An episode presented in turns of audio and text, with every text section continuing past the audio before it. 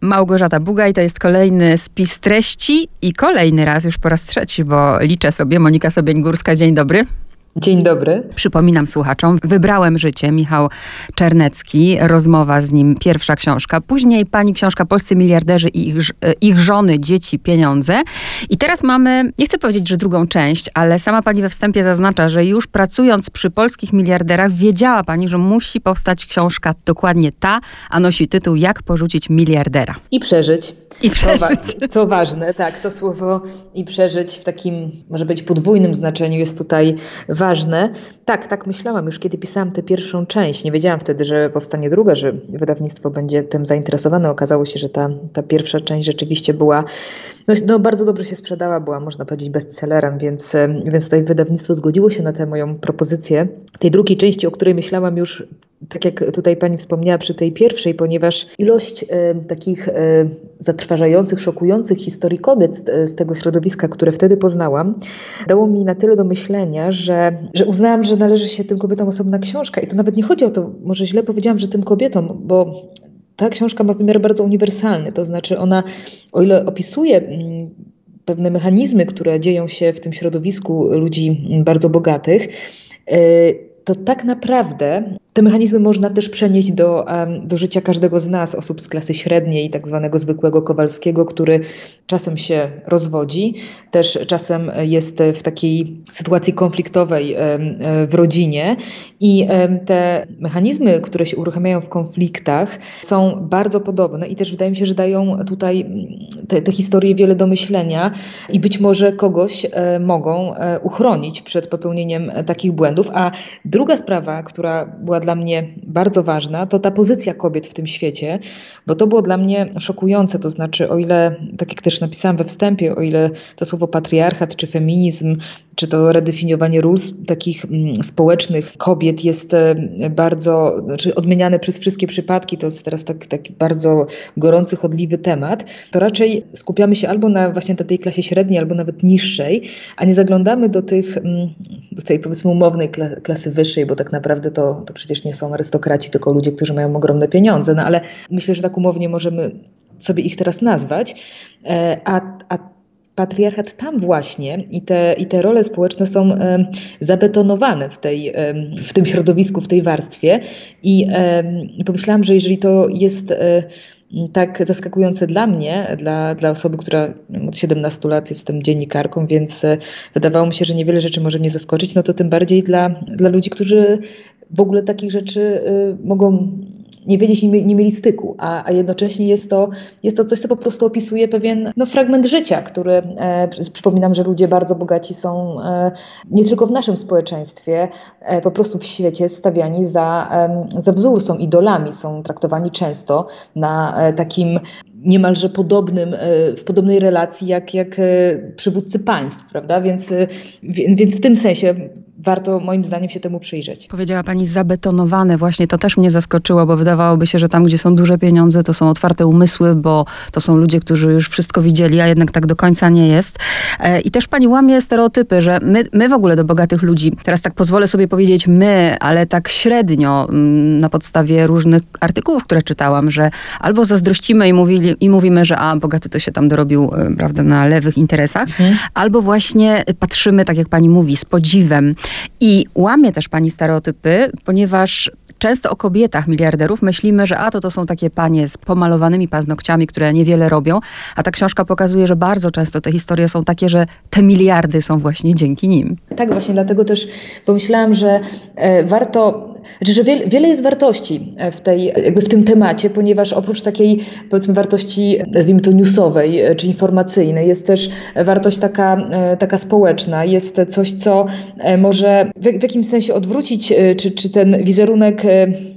jakoś rozjaśnić, ale też e, pokazać, jak bardzo cały czas tkwimy my kobiety, e, bez względu na to, jakby w jakich małżeństwach się znajdujemy e, i jakie, w jakim statusie materialnym funkcjonujemy na co dzień, że bardzo łatwo cały czas jakby wchodzimy w ten schemat takiego kopciuszka, to znaczy tego, czym jesteśmy generalnie, my kobiety faszerowane od, od dziecka, właściwie od najmłodszych lat, czyli, czyli bardzo często tego, że tym osiągnięciem życia jest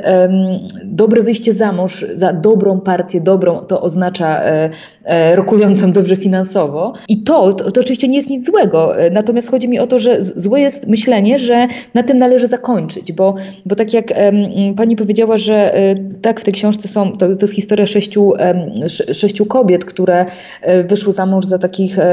no, multimilionerów i różne ich losy się potoczyły, natomiast no wszystkie teraz się rozwodzą, e, bo to o tym jest. Natomiast chodzi o to, że część z nich pracowała, część z nich nie pracowała, ale faktem jest, że każda z nich, nawet jeżeli na przykład y, y, jest tam podana historia kobiety, która całe swoje życie była niezwykle, jest niezwykle wykształconą osobą, w kilku fakultetach. Na pięć języków, tak. Tak, języki, tak. No to akurat y, myślałam jeszcze teraz o innej, ale, ale tamta też zna chyba kilka. W każdym razie to jest przykład osoby, która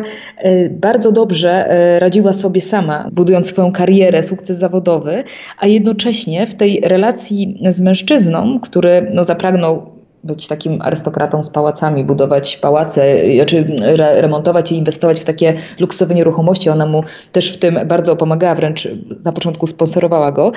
I ostatecznie, jak sama powiedziała, została ugotowana jak żaba. Dzisiaj nie ma nic, pozbawiona majątku. Mąż zostawił ją dla kobiety 25 lat młodszej. Natomiast chodzi o to, że ten instynkt jej, taki zawodowy, bardzo, bardzo silny, i ten, tak jak pani też wspomniała o tym, że te kobiety często z tymi mężami też e, wykonują ten, e, tę pracę, która buduje e, ten kapitał finansowy, a jednak tutaj w tym, w tym małżeństwie, w tej relacji, no wykazała się ogromną naiwnością, to znaczy wyciszyła tak jakby ten, ten swój instynkt zawodowy i jak sama powiedziała, ja po prostu mu ufałam. Chodzi mi o to, że te historie wszystkie mają jakiś taki wspólny mianownik, to znaczy taki, żeby zawsze dbać jednak o tę swoją e, niezależność, zawsze być czujnym i właśnie nie poddawać się tej, tej, tej bajce e, o Kopciuszku, czy o innej śpiącej królewnie, czy, czy jakiejś postaci, którą ma odczarować bogaty książę, e, bo jeżeli na tym się zamkniemy, no to tak jak pokazują historie tych kobiet, finał może być tragiczny, dlatego że jeżeli tym jedynym celem będzie to, żeby się dostać do tego pałacu, czy dobrze wyjść za mąż, czy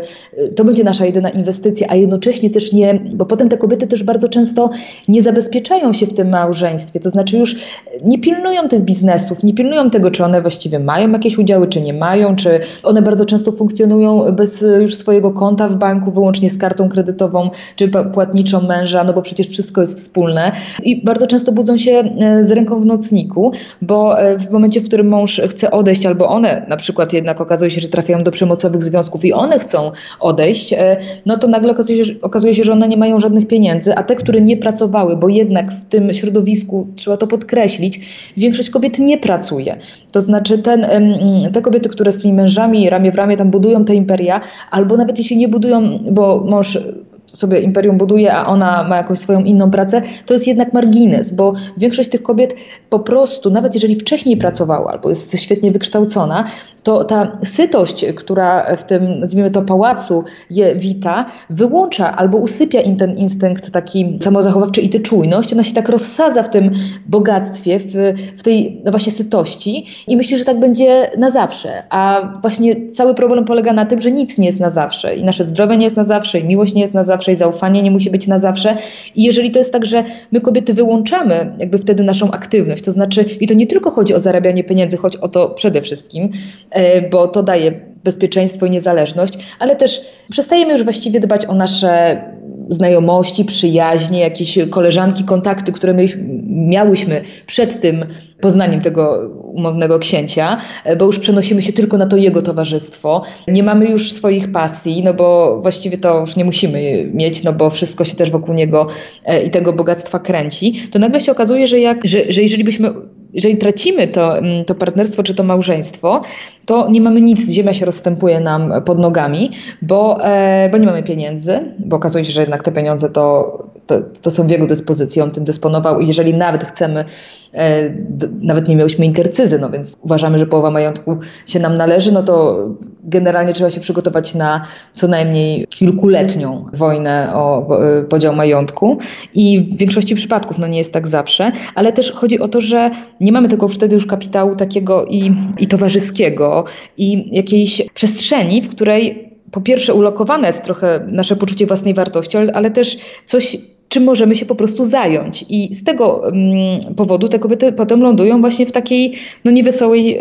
y, scenerii sytuacji. Mm-hmm. Powiedziała Pani historię sześciu kobiet, bardzo różne, a jednocześnie wszystkie mają wspólny mianownik, to od razu nawiązuje do kompozycji. Jest miłość, jest mm-hmm. wojna i krajobraz po bitwie, ale nie tylko. Są jeszcze komentarze. Kogo Pani zaprosiła do rozmów? Zaprosiłam y, sześcioro ekspertów. Y, to są osoby, które na co dzień pracują właśnie przy takich rozstaniach, rozwodach tych bardzo bogatych bogatych par i są to zarówno adwokaci, prawnicy, którzy e, są ich pełnomocnikami przy takim rozwodzie, przy podziale majątku, przy również podziale władzy rodzicielskiej, e, ale są to też e, osoby, które mm, starają się zapobiec takiej wojnie, czyli na przykład mediatorzy. Są to również osoby, które zajmują się poskładaniem tych ludzi do kupy takim traumatycznym procesie, jakim jest rozwód, zwłaszcza gdy on ma często taki rozmach, jak wspomniałam, no bo jeżeli mówimy o tak wielkich pieniądzach, to często też, tak jak mówiłam na początku, mechanizmy są podobne, ale rozmach jest e, większy, bo, bo można strzelać w nieskończoność niemalże, mając nieograniczone środki, przynajmniej ta jedna strona ma.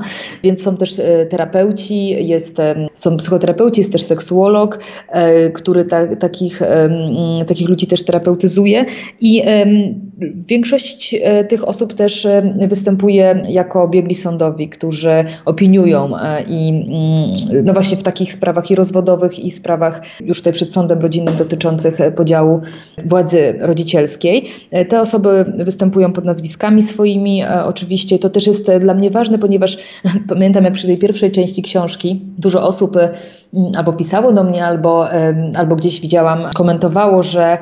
przecież te historie właściwie mogą być e, wyssane z palca, no bo tam ja nie podaję nazwisk, wręcz mówię, że mylę tropy, aby nie wskazywać na konkretnych mm, ludzi. E, I tutaj pomyślałam, że pewnie będzie podobnie. I też to jest ciekawe, że mm, ci właśnie eksperci, oni w jakiś sposób też legitymizują te historie, to znaczy to nie jest tak, że adwokaci, którzy mm, tutaj występują, są adwokatami konkretnie tych, e, tych pań, które tutaj w książce występują, natomiast chodzi raczej o, o to, że mm, ich relacje z tego, co się dzieje w kancelarii czy na sali sądowej, są tożsame niemalże z tym, jak z tym, co opowiadają bohaterki. Wręcz wydaje mi się, że ci eksperci pogłębiają czy rozszerzają nawet te historie o historie powiedzmy podobne albo e, takie, które dają taki szerszy, szerszy obraz, e, takie powiedzmy jaśniejsze światło, bo to też nie są tylko na przykład pełnomocnicy czy tylko terapeuci, psychologowie tych kobiet, bo to też też y, y, są często y, pełnomocnicy czy, czy tacy eksperci, którzy spotykają się i, i, i pomagają tej drugiej stronie, więc oni też dają taki, takie światło, no, które może tutaj równoważyć, no bo też pamiętajmy, że książka nie jest, jak powiedziałam, przede wszystkim newsowa, tylko obyczajowa i więc to nie jest tak, że tutaj dwie strony konfrontuje historię dwóch stron, bo dałam tak naprawdę tutaj głos tym kobietom, bo wydaje mi się, że im się daje głos znacznie rzadziej niż mężczyznom, w związku z tym e, taka była moja decyzja, ale też ci eksperci po to są w tej książce i wydaje mi się, że ich bardzo, e, czy ich wypowiedzi, ich wiedza jest no, niezwykle cenna, właśnie po to, aby też um,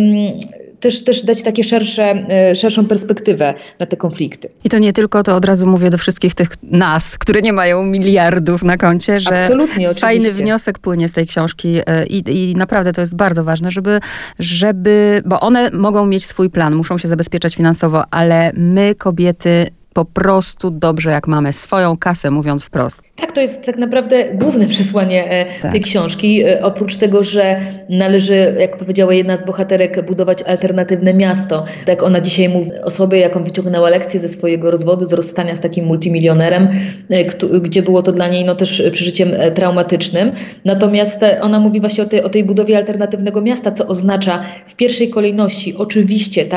tę niezależność finansową, czyli to, żeby bez względu na na to, jak bogatego mamy męża i kochanego i jak wysokie złote góry stawia nam w ogrodzie, aby jednak pracować. Ja wiem, że może się nam nie chcieć, że przecież nie trzeba e, wtedy, ale, ale tak jak wspomniałam, nic nie jest na zawsze i praca oprócz tego, że generuje pieniądze, daje też nam jakąś pozycję, no generalnie w świecie, prawda? I jeżeli plus działa na nasze poczucie własnej wartości, daje satysfakcję, no pozwala też po prostu na jakąś higienę mózgu. Natomiast e, chodzi też, e, no i, i rozszerza nasze znajomości, kompetencje i tak dalej. Natomiast, więc to jest jedna kwestia, to jest, to jest praca, to jest ta niezależność finansowa. Druga sprawa to w tym alternatywnym mieście właśnie niech znajdą się też nasi inni znajomi przyjaciele, ludzie, których znamy nie tylko z tych czasów, kiedy zaczęło nam się powodzić, tylko też jak wspomina właśnie jeden z ekspertów, seksuolog Andrzej, Gry, Andrzej Gryżewski, niech to będą osoby, które w razie czego cię chwycą e, za rękę, kiedy upadniesz, przenocują cię, kiedy nie będziesz miała gdzie, gdzie spać, gdzie, kiedy będziesz na przykład musiała opuścić swój dom i, i właśnie ta ziemia ci się rozstąpi pod nogami. I więc w tym alternatywnym mieście niech będą twoi znajomi, twoi przyjaciele, niech będą jakieś twoje zainteresowania, jakieś twoje pasje, coś w, tym, w czym generalnie wzrastasz, coś, co będzie taką szeroko pojętą inwestycją. I to jest główna myśl, mhm. główny taki wniosek, który mają tak naprawdę wszystkie te kobiety, bez względu na to, w jakiej one są dzisiaj sytuacji i jak te ich historie e, jednak są różne, to wszystkie mówią właśnie o tym, aby aby nie zasypiać i aby zawsze pamiętać o tym słowie niezależność i bez względu na to, za kogo się wychodzi, czy za bogatego, czy za średnio bogatego, żeby myśleć o tym, że jutro może być zupełnie inaczej niż dziś i co wtedy? To nie tylko historia o, o, kobietach, o tym, mm, jak się rozwieść i przeżyć, ale też właśnie o pieniądzach. Ja pamiętam przy naszej ostatniej rozmowie, e, nie spełniło się to moje marzenie, żeby mieć te miliardy chociaż przez dwa miesiące i zobaczyć, czy one mnie zepsują. Ale ta historia mnie zdziwiła, bo właśnie okazało się, że ta dziewczyna była młoda, ona miała 20 lat i to ona pochodziła z bogatej rodziny, to tak. ona już tam prowadziła swoją firmę. A on z robotniczej rodziny, jak bardzo pieniądze potrafią uderzyć do głowy i nie wiem, czy mogę z tego wysnuć taki wniosek, że uderzają najbardziej tym właśnie, którzy nie są do tego rodzinnie, pokoleniowo przygotowani. Tak, tak, no oczywiście, bo to jest też e, kwestia, to, to nawet nie, nie, tylko pieniądze są takim e, przykładem, chociaż one są jednym z takich najbardziej widocznych, ale generalnie, no bardzo często tak jest, że jeżeli nie mamy z czymś kontaktu na co dzień, nie obcujemy z tym, jest to dla nas czymś nowym, no to ten zachwyt, y, to, to oddanie się temu będzie znacznie większe niż wtedy, gdy jest to już, kiedy się nauczyliśmy z tym żyć, prawda? A to jest tak, że to są często właśnie ci e, milionerzy czy miliarderzy w pierwszym pokoleniu i oni też muszą się, muszą mieć czas na to, żeby, jak to się mówi, ten frak jakoś w końcu na nich odpowiednio leżał, prawda? Mm. Więc to, to wymaga e, trochę czasu i e, takiego obycia się z tym. Nie wszyscy tak naprawdę w ogóle chyba potrafią, znaczy na tyle dobrze poczuć, żeby, żeby te pieniądze przestały im uderzać do głowy. Są takie osoby, ale też są takie, które, które mimo wszystko potrafią sprawić, że, no jak to pani powiedziała, no, nie, nie odwali im. Mhm. Natomiast tutaj w przypadku tej historii, o której pani wspomniała, czyli tej, tej Laury, tak było i to jest też dla niej takim e, powiedzmy dramat, no, może nawet można nazwać to dramatem, że, że ona ma ciągle to poczucie takiej niesprawiedliwości e, związanej z tym, że e, zaczęło się od niej, zaczęło się od pieniędzy jej rodziców, rodziców. Mm, jej mąż miał e, i ma nadal no, niebywałą głowę do interesów, talent taki biznesowy. On rzeczywiście te, mm, te, te pierwszą inwestycję pomnożył i radzi sobie do tej pory no, znakomicie, no ale też trzeba to powiedzieć głośno. Ona też jest właśnie przykładem tego, że jako wykształcona kobieta z bogatego domu, mająca naprawdę uprzywilejowany start, zdecydowała się zostać w domu, przekazać jemu stery no oprócz tych kwestii związanych z dziećmi, to właściwie w całej reszcie wszystko, wszystko oddała jemu. No i teraz on po nie wiem, dwudziestu kilku latach zdecydował się odejść, ponieważ poznał panią również tam dwadzieścia kilka lat młodszą. I e, teraz e, jest dramat, ponieważ no, małżonkowie już od lat próbują podzielić majątek, próbują się rozwieść, jest wojna, ponieważ ta kobieta czuje się upokorzona, zdradzona, ma poczucie zmarnowanego życia, no ale a i też oczywiście nie umie się teraz w tym świecie odnaleźć, ponieważ ma 50 kilka lat, nie pracowała od 30 kilku, więc właściwie co ona ma robić teraz? Mm. Jakby kim ona ma być na rynku pracy, jak ona ma się odnaleźć? Dzieci ma już no takie na tyle prawie dorosłe, no takie, które już zajmują się swoim życiem i ona ma poczucie po pierwsze tego, że jest nic nie warta, po drugie tego, że została oszukana, no i że ten los się tak odwrócił, że, że to ona właściwie była taką na początku sponsorką, a teraz została na lodzie również bez znajomych, no bo oni poszli za silniejszym, więc z jednej strony oczywiście możemy jej współczuć i ja też e, no, dałam jej tutaj e, możliwość tutaj wypowiedzenia się, natomiast tak naprawdę to też jest taki scenariusz dosyć taki klarowny, w którym jakby widać, gdzie został popełniony błąd i mm. on swoją szansę wykorzystał a ona nie. Bo ten syndrom gotującej się żaby, jak my patrzymy na czyjeś historie, rzeczywiście ja to czytałam i kiwałam głową, ale w sumie jakby popatrzeć na nas wszystkich, to wszyscy jesteśmy ugotowani, ale nie wchodzimy już na tematy polityczne. Tylko teraz jeszcze jedna rzecz, bo ciekawa jestem, jak pani miała, mm, ponieważ dla mnie była pewnego rodzaju trudność w czytaniu tych historii, ponieważ nigdy tych dużych pieniędzy nie miałam. I kiedy na przykład w jednej z historii ona y, dostaje, mąż chce jej dać 5 milionów, dom i alimenty po 10 tysięcy na dziecko, to ona go wyśmiała, twierdząc, że to mhm. jest symboliczne. I wtedy sobie myślę, dlaczego, nie? Że przecież to jest tak dużo pieniędzy. E, I też myślę o tych kobietach, mm, czemu nie potrafią odpuścić. Tak, no, poruszyła Pani dwie sprawy. E, dla mnie to są dwa osobne tematy po, po, po tym czasie długim, kiedy spędziłam z tymi wieloma, który spędziłam z tymi wieloma kobietami. I mogę Pani odpowiedzieć tak, jeżeli, jeżeli chodzi o tę pierwszą kwestię, którą Pani poruszyła, czyli, czyli kwestię tej, mm, powiedzmy, tej nie, nie, nieadekwatności może żądań, prawda, które z naszego punktu widzenia są nieadekwatne. Tak, w pierwszym odruchu miałam bardzo podobne wrażenie e, do Pani i e, myślałam sobie, że e, jak to to znaczy, że, że, że Ty kobieto nie jesteś w stanie sobie ułożyć życia za te 5 milionów złotych, które większość ludzi w życiu przez całe swoje życie nie zobaczy na oczy. I ty to odrzucasz i tak naprawdę skazujesz siebie i swoje dzieci na niebywały stres, na utratę bardzo często zdrowia, bo po prostu taka wojna oprócz tego, że kosztuje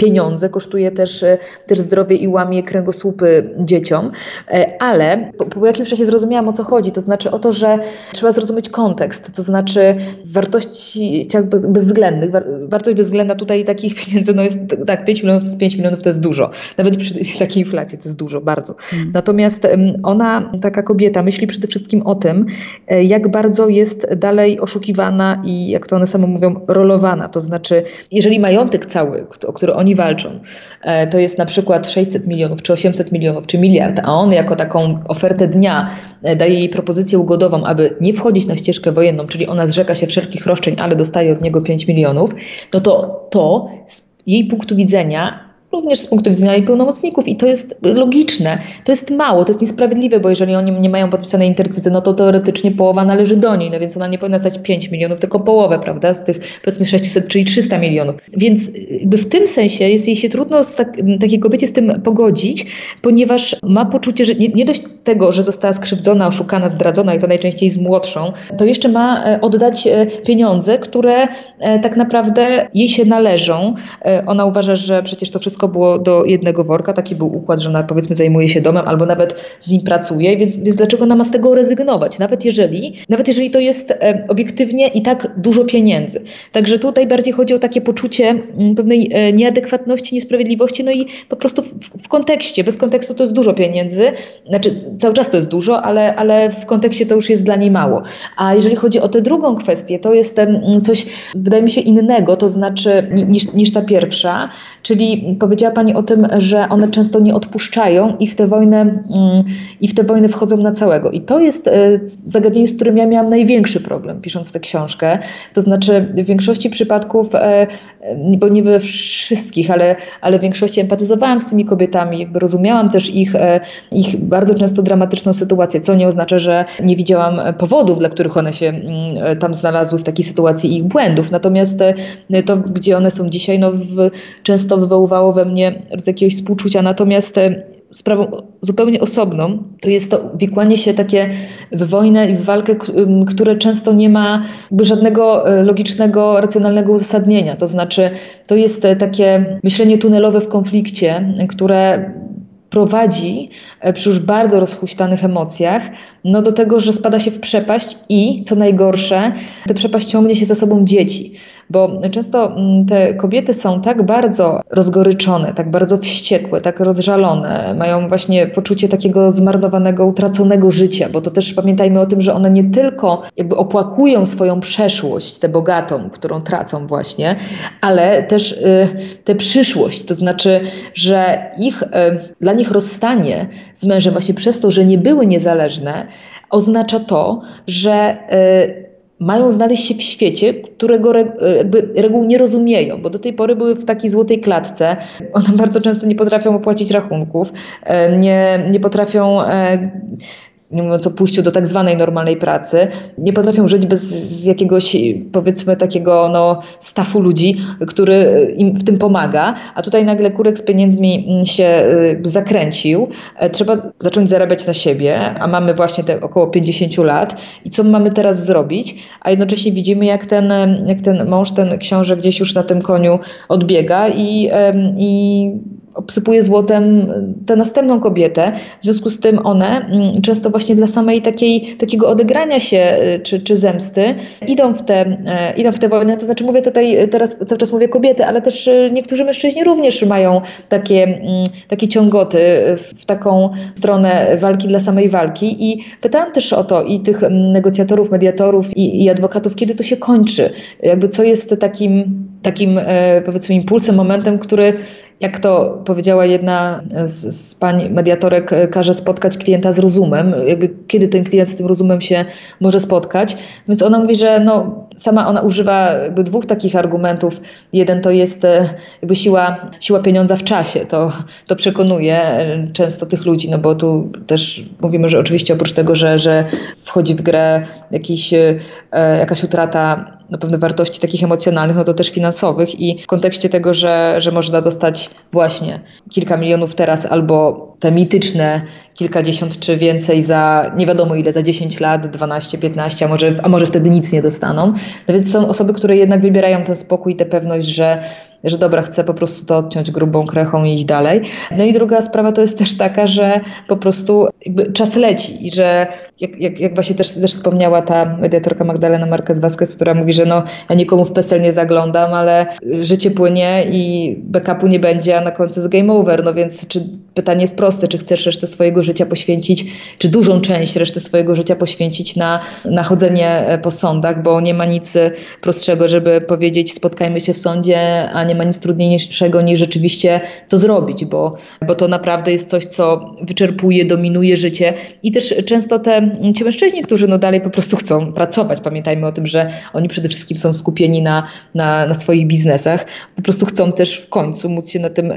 skupić i, i też w związku z tym wtedy odpuszczają, ale są tacy, którzy nie odpuszczą nigdy. I też mam taki przypadek w tej książce, są opisywane, gdzie tam Państwo mają po kilkadziesiąt postępowań tak. sądowych, które sobie cały czas e, wytaczają na zmianę. I, i, i kiedy pytam tę panią, jakby kiedy, kiedy, kiedy ona powie dość, czy, czy będzie taki dla niej moment, kiedy, kiedy ona e, będzie jakby chciała, czy w stanie się po prostu wycofać. I ona mówi, że nie, że to zabrnęło za daleko, że nie ma takiej tej chwili możliwości, bo wtedy on by ją zjadł, jak sama powiedziała, więc, więc nie może, ale często też jak mówią właśnie ci biegli sądowi psychiatrzy, psycholodzy, że, że często to się niestety na przykład e, takie opamiętanie przychodzi wtedy, kiedy dziecko e, ma próbę samobójczą na przykład, albo, albo jest już w takim,